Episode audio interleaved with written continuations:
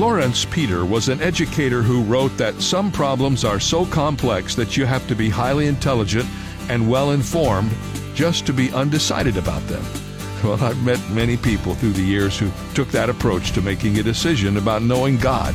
They used their human intelligence to conclude that the question of knowing God was so complex that they had decided to remain undecided about it. Based on that theory, I must not be very intelligent because I decided long ago that this simple statement makes perfect sense.